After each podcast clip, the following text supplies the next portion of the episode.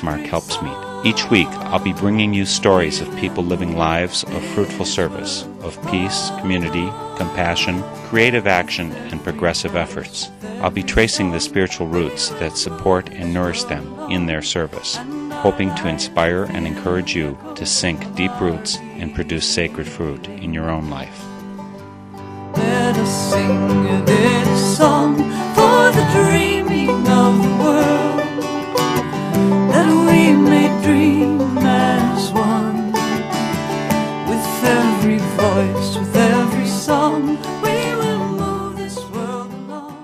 Joining us for today's Spirit in Action is Linda Stout, author of a new book called Collective Visioning How Groups Can Work Together for a Just and Sustainable Future. Linda has a long pedigree of community organizing, but brings some perspective that many peace and justice groups are missing, coming from poverty and without a college education as she does. Linda's techniques and insights provide powerful tools for all organizers, with the additional bonus of helping us bridge all kinds of gaps and chasms that might have kept us from developing our full power. Author and activist Linda Stout joins us from Massachusetts. Linda, I'm so pleased to have you here for Spirit in Action. Thank you so much. I'm so happy to join you. And it's all the more exciting because your organization is called Spirit in Action. So this is truly a meeting of the minds, or at least of the hearts and spirits. How did you go about uh, getting the name Spirit in Action? Why did you pick it out? Well, it's the whole reason the organization started is after doing a national listening project. That's part of a national project of Peace Development Fund where we talk to activists all over the country. In addition to people saying we have to have a vision of what we're working for, not just talk about what we're against, people talked about the fact that we come into this work with deep held values, heart values, human values, spiritual, religious values, all different ways that we come into the work for social justice and that it was critical that that be part of our movements even though we're so diverse. And so when I was trying to think of a name that really indicated that we're working from a place of love and heart, spirit and action was what we came up with. And why don't you tell folks exactly the kind of work that you do? You've had, what, 12 years now or so you've been going. Spirit in Action is a movement building organization and we work both at community levels, regional, state, and national levels to help folks come together across differences, race, class, age, other uh, ethnicities, and sometimes across issues and always across strategies to become more than the sum of our parts, basically. So how do we build a movement that's all inclusive where everyone has power and voice and trust with each other?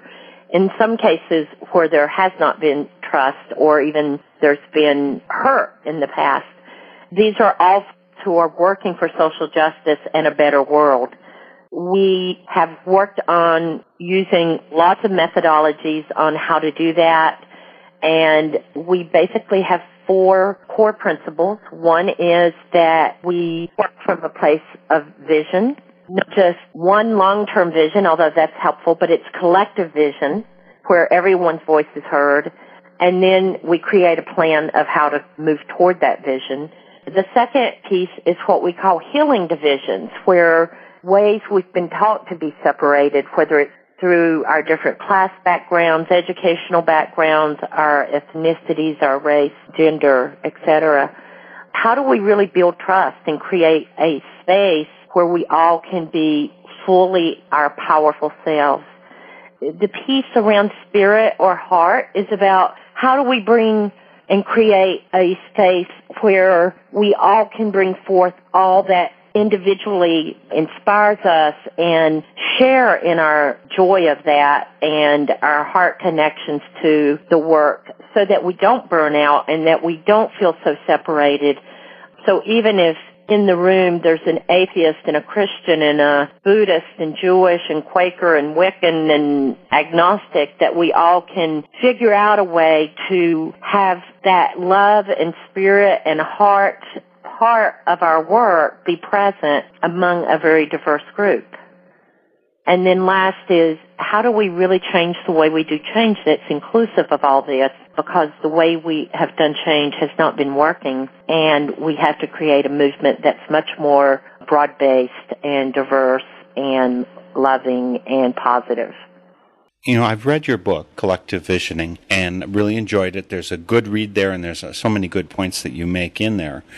You just, in speaking now, mentioned things like social justice, and what jumped to mind right away was Glenn Beck speaking how if you go into a church where they talk about social justice, you should hurry up, get the hell out of there. And you talked about methodologies, which might lead someone to think that you're kind of highbrow because, you know, methodologies is not a street word, I guess. But I don't think that's you. I don't think either of those are you. No, that's not me. It's so interesting because growing up in the buckle Bible, I'm actually 13th generation Quaker, but growing up in the buckle of the Bible Belt, my mother's side of the family are very conservative Christians. I got exposed to a lot of that, but as I interpret Jesus' teachings, he was very much about social justice and peace. So I think Glenn Beck is totally off the wall there, and I have an aunt and uncle who watched him faithfully and when he began to say that and attack the idea of social justice, I wrote them and I said, how can you support and listen to a person who says, if you're attacking Jim Wallis, who is a Christian and really supports Jesus' teachings and they said, "Oh well, we won't listen to him anymore as a result." But you know, it's it's a hard one because I think a lot of people have been miseducated. I don't think people are uneducated. I think they're miseducated by folks like Glenn Beck and Fox News and other kinds of media. And we have to learn to create a voice that speaks to all people. And I think that's part of what I'm trying to do with this book you know, I've been an organizer for a long time, so sometimes I sneak in the, that language, but I think that's really problematic because when I first started being an organizer, I didn't understand any of those words and I wanted to be a part of a movement, but it didn't work for me. So I had to go back to my own community and organize poor people from my community and speak from my own way of speaking. So it's really important for me that as a social justice movement, we're not just creating materials for college educated people, but that we're speaking to everyone. Way early on, you mentioned something about listening project, and I'm familiar with Herb and his listening projects. Is this listening project in that mode that you're talking about? It's very much in that mode. I know Herb very well and worked with him in North Carolina back in the 80s. Is why I called it that. In fact, I honor his work in my book in the acknowledgments. So what I decided to do while at Peace Development Fund and the board and staff supported this was to do a national listening project with activist organizers all over the country at every level and every kind of issue that was about social justice to say what will it take to build a movement that can really transform the world. And that's what Spirit in Action was born out of. It was from that listening to those folks all over the country. It wasn't an idea that I just, I mean, I was, it was my idea that I wanted to work on an inclusive movement that everybody could be a part of because certainly our organization that was very successful in rural North Carolina, we knew we couldn't win unless we were a part of something bigger. But it was out of that listening project that we figured out what our work was for the future. I think that maybe a lot of our listeners have little idea of what a listening project is. Could you explain the mechanics of what, what the idea is behind a listening project? Well, it's really so we were asking people how do you transform the world and we did have a set of questions, strategic questions that we asked about what is needed, what do you see missing, what do you like, what can we build on? What do you think's working? Those kinds of things. And we did it both individually and in groups. But we've also do that in our organizing work. Coming from Quakerism, I say listening has always been my spiritual practice because Quakerism is about teaching you to listen to the inner heart or the inner spirit, whatever you want to call it. Some people call it God, some people call it other names we would go to, into a community and knock on doors and say, we want to hear your concerns. We want to hear how you're thinking about these concerns and what do you think needs to happen? Then out of that, we could ask them if they had these concerns to come to a meeting to talk about it and figure out what we need to do. That was how in rural North Carolina in, you know, one congressional district, we organized and mobilized and trained 44,000 people. Is this related to the Piedmont Peace Project? Yes, that was the organization. I was the founder of Piedmont Peace Project. I had been working in South Carolina as a secretary after I left the textile mills, moved back to North Carolina to really organize in my own community. And we formed Piedmont Peace Project. And we called it that, although peace wasn't our only focus, we really connected all of our issues that affected us as poor people. For us, peace meant peace in our hearts, in our community, and in the world we did connect military budget with the issues that we cared about, like housing, health care, child care, education, all the ways we were affected as poor people. I want to mention, Linda, that I grew up in a family that I think would be called, you know, upper lower class or lower middle class at best. And so there's some similarities between your background and my background. I do think that there are a lot of people who are active in these peace and organizing type settings who are middle class or upper middle class. Uh, I am college educated, but I'm the only one out of the 12 kids in our family who is college educated. So I, I'm kind of have a foot in both camps.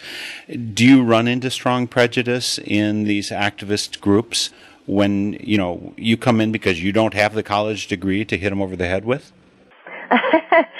I used to a lot. I think not as much right now. And sadly, that's only because they can look at me differently because they just assume I have a college education if I've published a book. If you read my first book, Bridging the Class Divide, it's full of stories.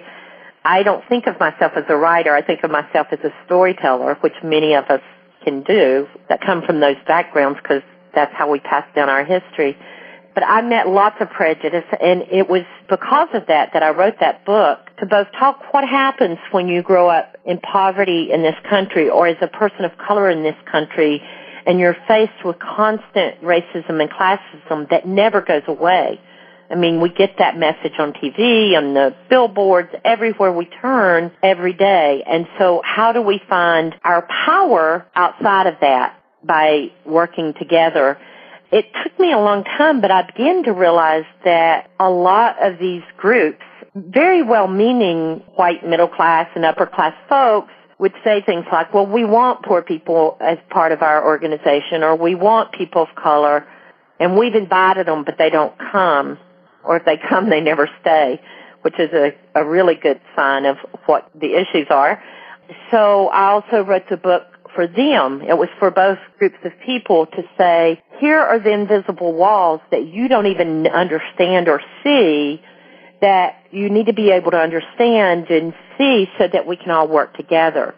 A lot of our work is about healing divisions that have been traditionally there and not in the the ways that a lot of people think about it around anti-racism, anti-classism workshops, which I used to do and talked about in the book first book, Bridging the Class Divide, but what especially younger people are saying is it's hard to tell a very poor man of color that he has power and privilege or a white woman that is struggling to feed her children that she has power and privilege because she's white. So we really begin to look at, well, how do we build the relationships and trust so then we can begin to talk about where those kind of issues show up from a place of love and trust and knowing each other and knowing we're all going to make mistakes. I think our message was you have to do it in a different way that really creates powerful community. The other thing about these kinds of groups we're talking about, social justice groups, is we're often so desperately in a hurry because we're trying to fix everything that's wrong and there's so many things wrong that we don't take the time to slow down, connect, connect to spirit, connect to each other, build relationships, build trust, because we're rushing to the next campaign or rushing to the next disaster. it's in the slowing down and doing that work together that allows us to move really fast and build really strategically and not fall apart the first time things come up or not fight over the agenda for two hours because we've all are connected to ourselves and, and each other. I think it's probably become increasingly difficult to do that because we don't work on building community. I think a lot of our technological direction and, you know, just the fact that we friend people on Facebook but we don't meet them face to face means that we don't build community in a way that people had to a hundred years ago. Is this a really big threshold to get people over? I'm just imagining people digging in their heels and saying, we don't need to do all of this stuff. What we need to do is plan a good agenda and we can vote on these points and we can go ahead and you know I can just imagine people saying, well, why do we have to talk about what I'm feeling or what we want? People say that all the time at every one of our trainings. Although I have to say that in some of our older networks that they have actually changed the culture and new people coming in are just part of that culture and we no longer have to hold that strongly. But the other thing that those folks say coming into our, maybe for the first or second or time, they'll say, you know, we don't have time to work on this, 9-11 just happened. We don't have time to work on this, Katrina just happened. And why are we sitting around talking about our feelings or, you know, telling stories? But at the end of that same weekend gathering or five day gathering or whatever it is, one day gathering that we do, there are the same people who say, I can't believe how much we accomplished in such a short time. I call it going slow to go fast, that when we take the time to create that space, and I talk about how to do that in my book, and how to build those relationships and build that trust and the agreements of how we are going to work together that comes from everyone's voice, then the work can move really quickly and the planning can move really quickly and people are much more invested in staying involved. You know, how many conferences or workshops have you gone to leaving with all these promises of excitement of this is what I'm going to do when I get back home and then it never happens what we've found is because we do that work first, that people who promise to volunteer stay involved and keep the network, even though they're very busy leaders of their own organizations, they stay involved in the network because it benefits them so much and it feeds not only them personally, but it helps their work. All of our networks and collaborations is all about how do we become more than the sum of our parts but unless we're strengthening each part at the same time, why should you invest your time to come to another meeting? So it's that balance of, yes, I'm going to grow from this. I'm going to learn from this. We're going to share skills. We're going to share all of these things because we've built the trust to be able to do that. If you just tuned in, this is Spirit in Action. I'm Mark Helpsmeet, your host for this Northern Spirit Radio production. Our website is northernspiritradio.org, and today we're speaking to a real spirit in action. As a matter of fact, she is founder of an organization called Spirit in Action, same as this program, only she did it first, and I'm very pleased to meet her after all these years. Her latest book is Collective Visioning How Groups Can Work Together for a Just and sustainable future. Her name is Linda Stout. She's in North Carolina, where she hails from, and she started doing her organization there in the back country. Many of us start from the big cities and from, let's say, uh, a northern perspective. And Linda, because you've come up from a different direction, is the overall organizing culture in this nation, are you helping to transform it? I mean, I think there's strengths from both sides. You mentioned the storytelling. Is this going to be one of those insurgent movements from the back country into the cities to help us get our act together? Well, you know, I started in the rural areas, but I've done a lot of work within the cities, you know, New Orleans, Seattle, Oakland, workshops at the national level. I think that even though we may have specific issues in rural areas, they often translate into urban areas and yes, the cultures are different in different parts of the country and you have to take that into consideration. But that's true even in the South because the culture of where I was raised as the daughter of a tenant farmer and people were either mill workers, tenant farmers, or truck drivers or teachers sometimes. The culture might be different, but that's why it is so important to build community that is inclusive of all kinds of cultures. So the work at a national level or building movement at a national level or even at a community level has to understand how to do that. I think you're also part of a national organization of communicators. Do you want to talk about that organization a little bit? Well, Spirit in Action started a national network of folks who were helping get the message out about social justice to the media, both sort of standard media outlets as well as alternative media. And I wanted to bring all these folks together to figure out how we could be more effective in communicating our messages nationally, as the right had been brilliant at doing. When I first started to try to build that network, people didn't even want to sit in the room together in some cases because of issues of race and class and past hurts and very legitimate reasons. And there was also fear of if I share my ideas, someone's going to steal it and raise money off of it. And so when we brought the first group together, one of the things people said is, we're not going to share our ideas and we're not going to talk about building a network.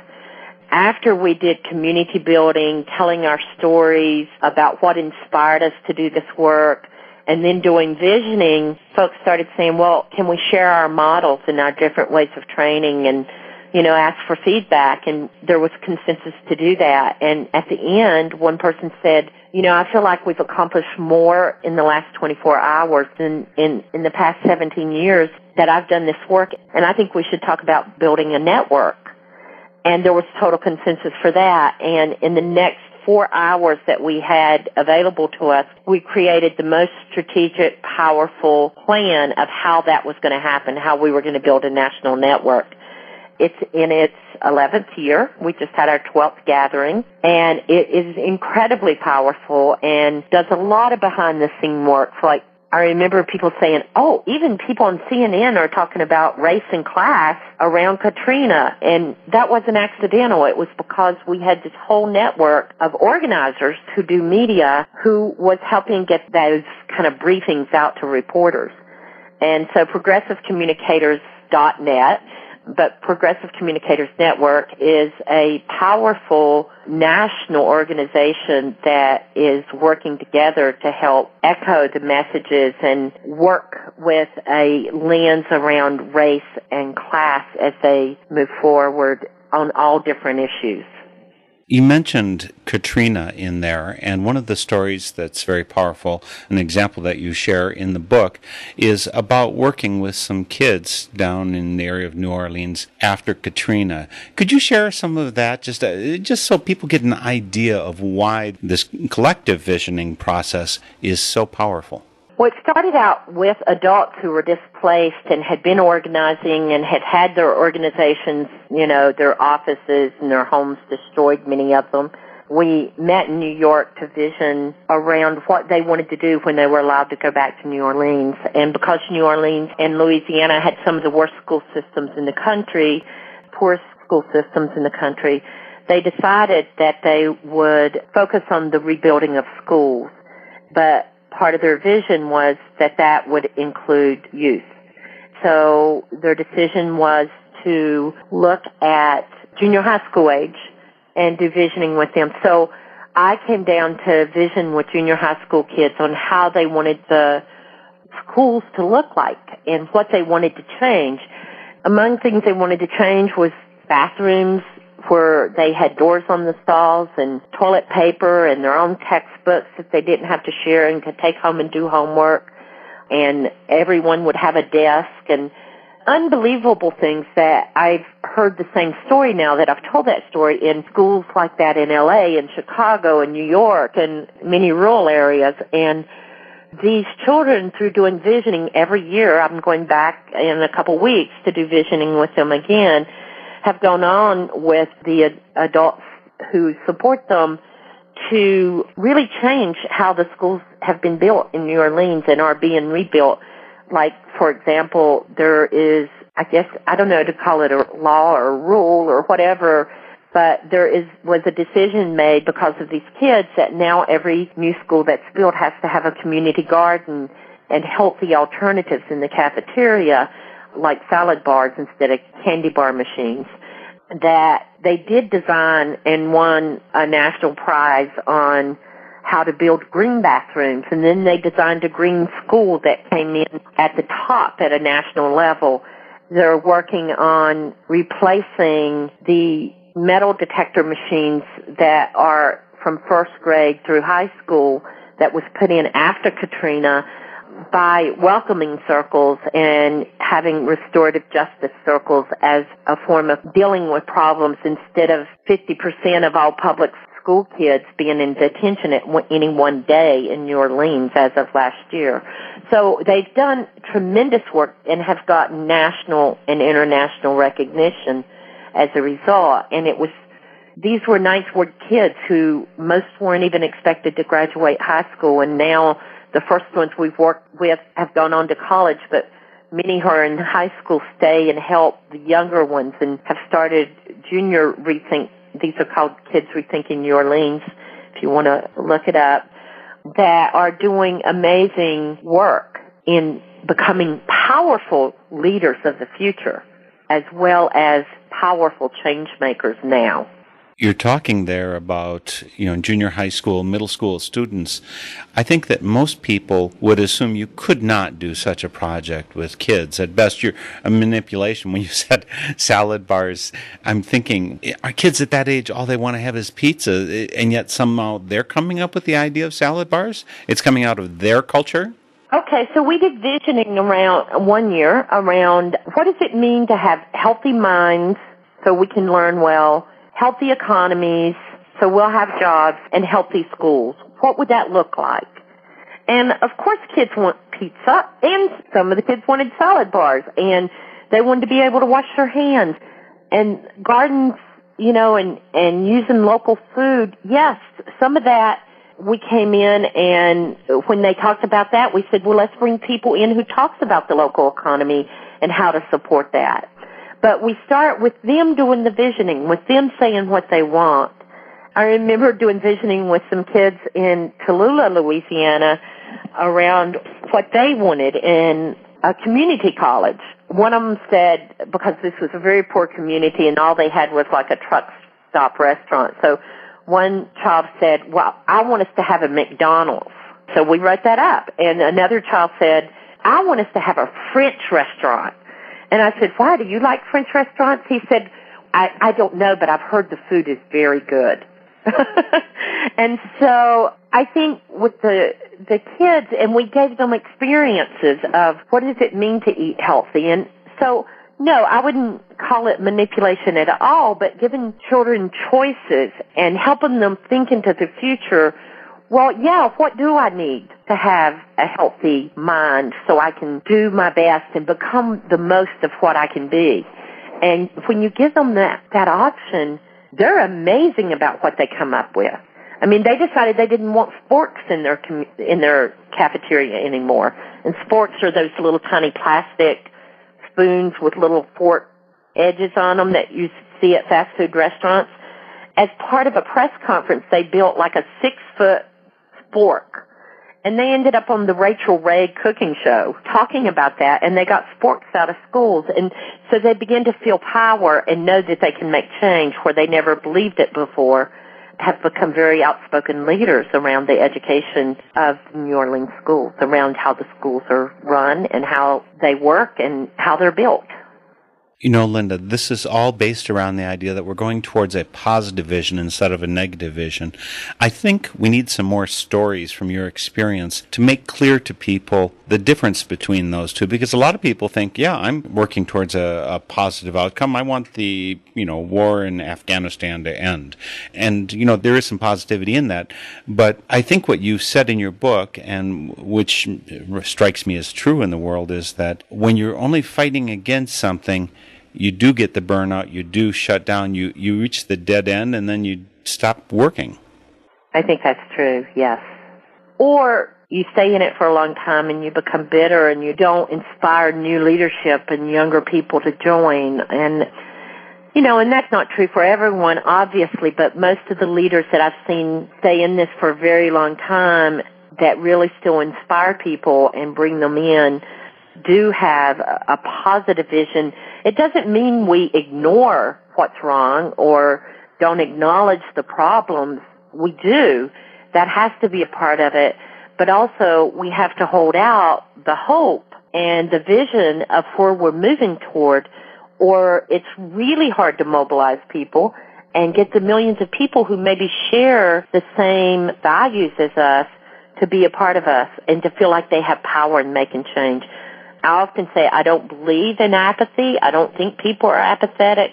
I think they just feel helpless and hopeless and don't know how to make change or in my own little listening project I did before this book, I asked folks who shared our values and were connected to social justice about how they made change. And many said, well, I recycle, I volunteer, I do this, I do that, but they didn't know how to work collectively together. And I think unless we're working collectively, we can't really create change at even a national or international level. And that's what we have to think about. We've become a global community and we have to understand how to work at a really different level now. And that doesn't mean we don't do the work locally or regionally. I wrote this book for people who want to make change in their communities or their churches or their workplace or their organizations. We hope to provide support for that. You know, that's why if you go to my website, lindastout.org, we're going to be telling a lot more stories than to get printed in a book of success and there's book circles already starting. We tell how to do that on our website. We use one website for my book, uh, lindastout.org, but it connects them to the other organizations and I give resources in the back of the book as well. And one point that you just made that I don't want to lose, Linda, is that while we can do good and important things individually, the power to make major changes in this world can only come through working together with others. And to put some emphasis to the point, here's a song by North Carolina organizer and singer songwriter Si Kahn. I'm sure, Linda, that you'd agree with Si. When we walk along this road together, we are strong.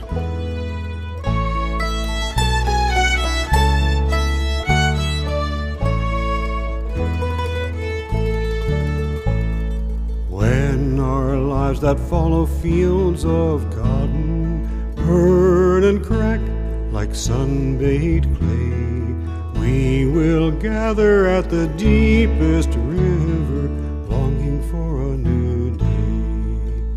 Though the night divides us from each other, though the days are hard and long, when we walk along this road together,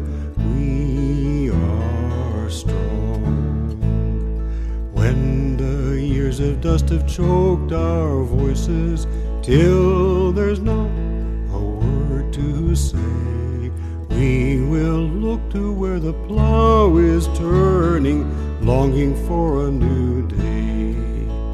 Oh, the night divides us from each other, though the days are hard and long.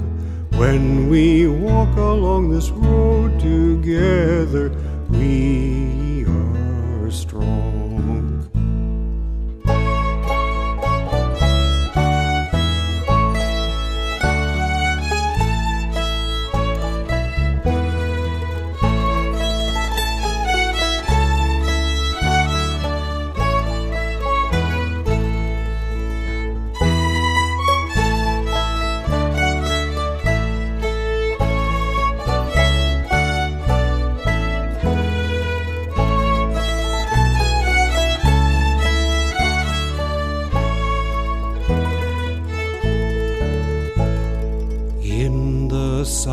of a world gone crazy, truth and justice lose their way.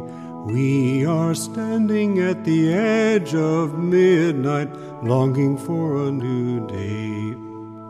Though the night divides us from each other, though the days are hard and long, when we walk along this road together,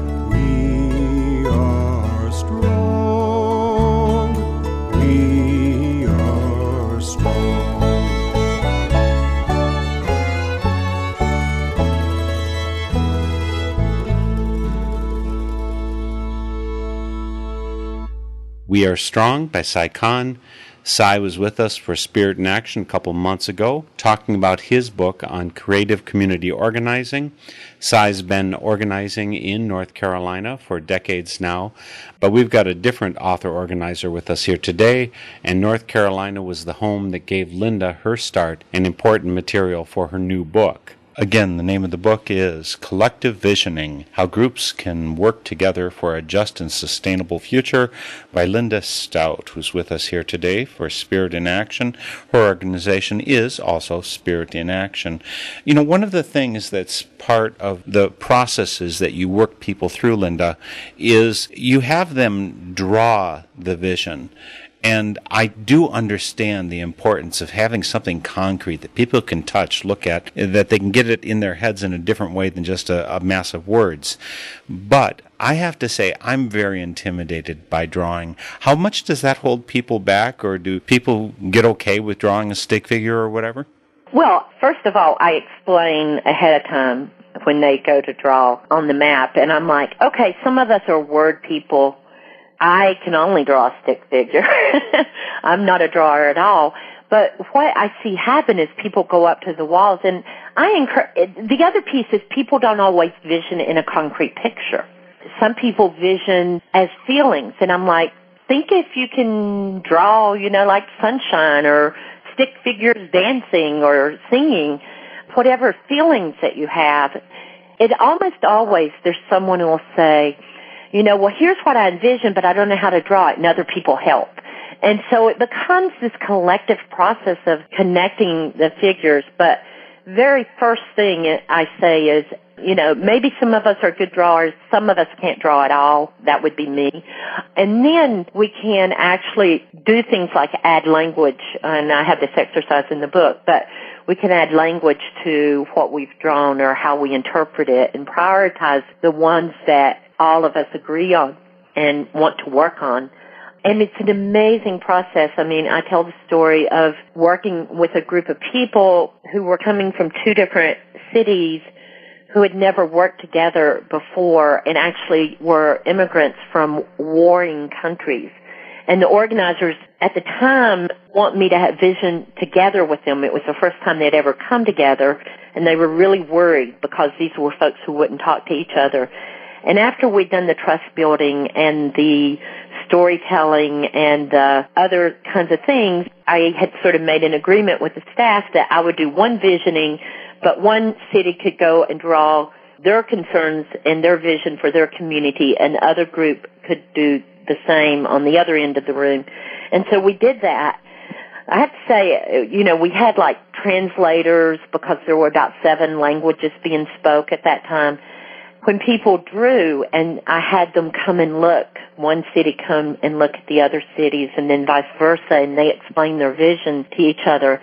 And one of the elder women, these were Asian folks, stood up and she said, okay, we can no longer work separately. Clearly we have identical visions. And just because we come from a place where our governments were at war with each other and forced us to be at war with each other. We now live in these communities where we're suffering the same indignities, especially around environmental pollution. And we need to work together to make this happen. And that was just, it was such a lesson about not only were their visions identical, I was able to say to them, you know, I have to tell you that your visions look like the ones I've seen in Seattle and New York and Kentucky and North Carolina and New Orleans with young people and old people and many generations. I call myself a 13th generation immigrant. It's shocking to me how, how similar the visions are when we start visioning what we want for our world and for our community. I am intrigued, Linda. I've been an organizer, certainly a part of organization stuff for more than 30 years. And I've seen the phenomena where the group is kind of white middle class and the fringe people, what, lower class or people of color or something, very few of them involved in this. You mentioned earlier that groups will say, you know, well, we've invited them, but they don't show up or they don't stay. Do you have any insights into the concrete parts of why they don't stay? I, I imagine each group has to really learn this internally, but you must have observed some of the features that make that happen. Oh, absolutely. I write extensively about this in my first book, Bridging the Class Divide. That's primarily what that whole book's about.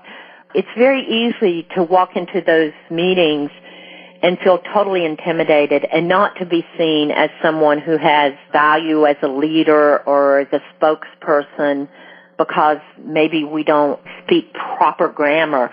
But then the other thing is that all the materials are written for college educated levels. Where I grew up, the average reading level for adults was third grade. We began to create our own materials, but we didn't write them. We had the folks in our community write them. And as we go around and talk about their concerns and their issues they wanted to make points about, if someone said, I don't see very well, that was code for I can't read. And we'd say, great, that means you can make sure the pictures tell the story. And we created a whole set of materials about all the different issues and the connection to military budget and the need to be registered and vote. And as a result of that, we found that what happened was some of the national canvassers for the peace movement started using our materials in wealthy communities to fundraise with because our materials were more effective than their own materials written at a college educated level it's a problem in our movement that we assume everyone must have a college education and often I go to groups and I might be one or one of two or three that don't have a college education. It's really critical if we want to build a culture that's welcoming and inclusive of all people that we learn ways to do that. And I feel that there's some of us, I think you mentioned having a foot in both worlds, and I certainly think I have a foot in both worlds now. And I have people come up to me all the time who say, oh, I kind of hide the fact that I grew up poor and I feel out of place now in both worlds. And I say, well, that means we have a special job to do because we can help with translation. We can help bridge between the two groups the folks who are part of these movements need to look and see why aren't we being successful? Why aren't low, if low income people and people of color aren't part of your organization, then you need to do some deep soul searching because you'll never win. Amen. I also had questions about how this is playing out in our society now. I think in some ways the Tea Party movement has been very much better tooled, let's say, to reach out across class boundaries. And so they're not just stuck with the white middle class, they're reaching much more widely. What is it that they're doing differently? And could we be friends? Can we work together? Well, it's interesting. I just heard a story about the People's Alliance and the SEIU who was doing a demonstration against the banks in Seattle and, and why they were working against people's needs. They said these two white guys drove up in a pickup, got out and joined them and picked up the signs and were chanting with them. And afterwards, the two guys came up to them. They said, "Hey, we're head of the Tea Party here. We need to be talking with each other." So there's two things. I think there's leaders. If you look at any research, the Tea Party is funded by billionaires. And that's why I say a lot of low income people are miseducated, not uneducated. And they're told that this is the people to blame. You know, immigrants are to blame or welfare mothers are to blame or you know, they always are blaming it on someone. And unless we're educating folks about where the truth is coming from and we have a big battle because of who owns the media and that more than 50% of the population who watch news watch Fox News. That's why we have to join together across issues because there is studies that show a majority of people care about the same issues that we care about. We need to be developing ways to reach out to those folks and I think what the right has been really good at is building community. And we're not good at doing that because we are so desperately trying to change things that will better the lives of all people. That's wonderful, but it's not enough. we can see that it's not enough because we're not changing things. So we have to get people involved in doing more than just stay in the same group of people and thinking they have to do it for poor people because that's not true. When poor people feel they're included or people of color feel they're included and welcomed and that their culture is honored as well and their way of talking and making decisions is honored as well as anybody else's. It's not that it should be just one way. It should be how do we do this collectively and then they can become much more powerful, much more interested in working for change. It's not true that poor people are too busy trying to survive to do these things. That may be true with few people, but if you're providing childcare, you're providing food and transportation, they'll be there. And if they think they can make change in their lives, they're there more than most middle class people are got a lot of great lessons in the book. Again, it is Collective Visioning How Groups Can Work Together for a Just and Sustainable Future by Linda Stout. I want to finish one more thing, Linda, and that is you said you're, I think, 13th generation Quaker right there in North Carolina. Can you talk a little bit about how your faith plays out? You already mentioned, you know, you grew up with this listening as, as part of your spiritual experience. Of course, I know because I'm Quaker also about peace testimony and simplicity and all of these kind of things. Talk about your experience because evidently I came in, I grew up Catholic and became Quaker, so I kind of entered at the middle class level. But your Quaker meeting isn't all college graduates? No, where I grew up was actually a very poor area, and Quakers settled in North Carolina many, many generations ago probably in the mid 1700s. So my meeting, actually most people were very working class and we had silent meeting. So I think for me, it was learning the history of resistance of Quakers, that a few people could come together and make a difference that impacted me so strongly. I remember doing my first protest actually in the Quaker meeting.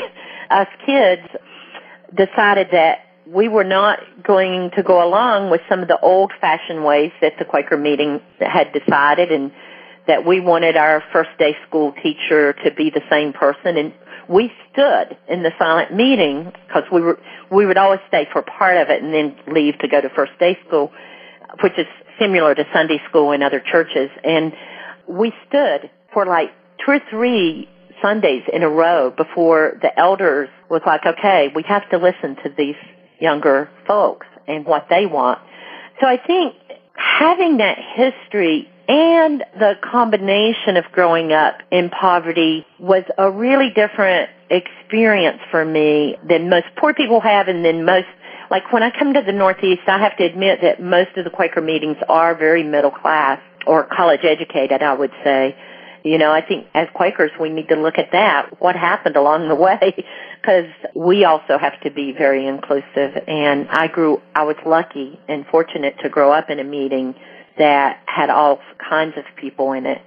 And the generational piece, I think of stories passed down of, I know that my family, pre 16 generations ago, were dissenters in England and went to Holland and that's where they first met George Fox and became Quakers. I honor the fact and the privilege that I have of knowing my own history because Quakers do pass down their history and luckily weren't one of the groups who had their history destroyed or taken away from them or stolen from them as, for instance, African Americans, many have had as slaves. They were brought over. They lost a lot of their history and as Jewish folks because of the Holocaust and many other immigrant groups. I'm very fortunate, but I do know that that was part of, it was through my faith in listening to my own heart and listening to that that's bigger than me. I never referred to that as God, but to the spirit that's all inclusive and a part of all of us and part of everybody.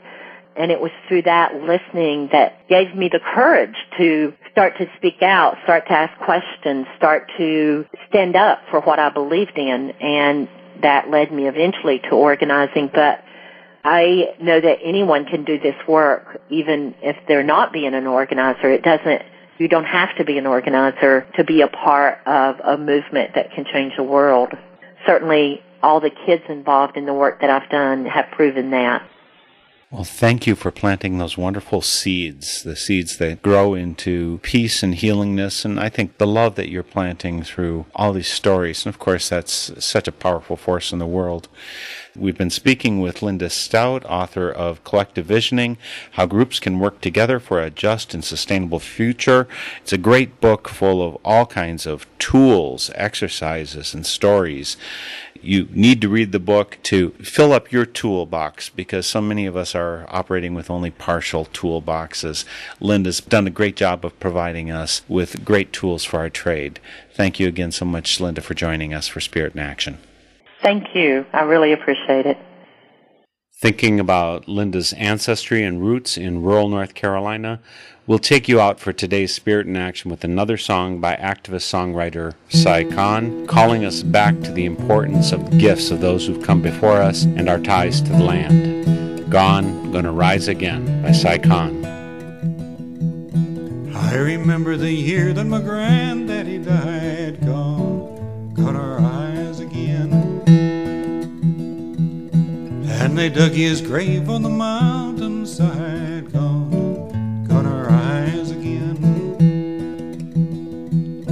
I was too young to understand the way he felt about the land. But I could read his history in his hands, gone, got our eyes again.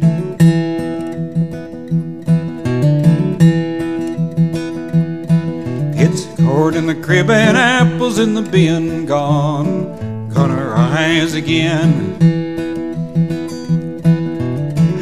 The smokehouse and cotton and the gin gone, gonna rise again. Cows in the barn and hogs in the lot, you know he never had a lot. But he worked like the devil for the little he got, gone, gonna rise again.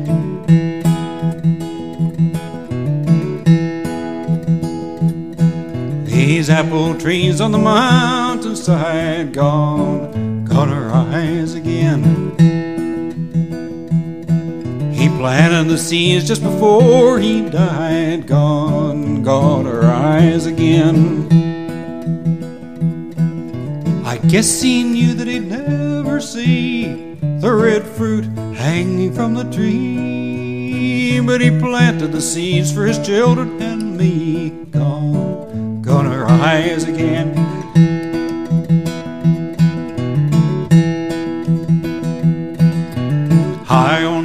Above the farm, gone, gonna rise again. I think of my people that have gone on, gone, gonna rise again. Like a tree that grows in the mountain ground, the storms of life have cut them down. But the new wood springs from the roots underground, gone,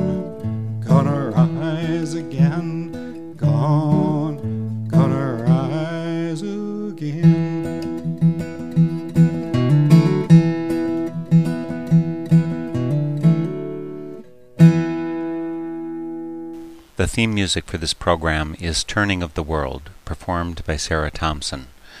This Spirit in Action program is an effort of Northern Spirit Radio. You can listen to our programs and find links and information about us and our guests on our website, northernspiritradio.org.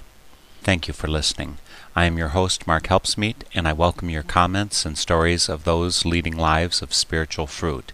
May you find deep roots to support you and grow steadily toward the light. This is Spirit in Action. With every voice, with every song, we will move this world.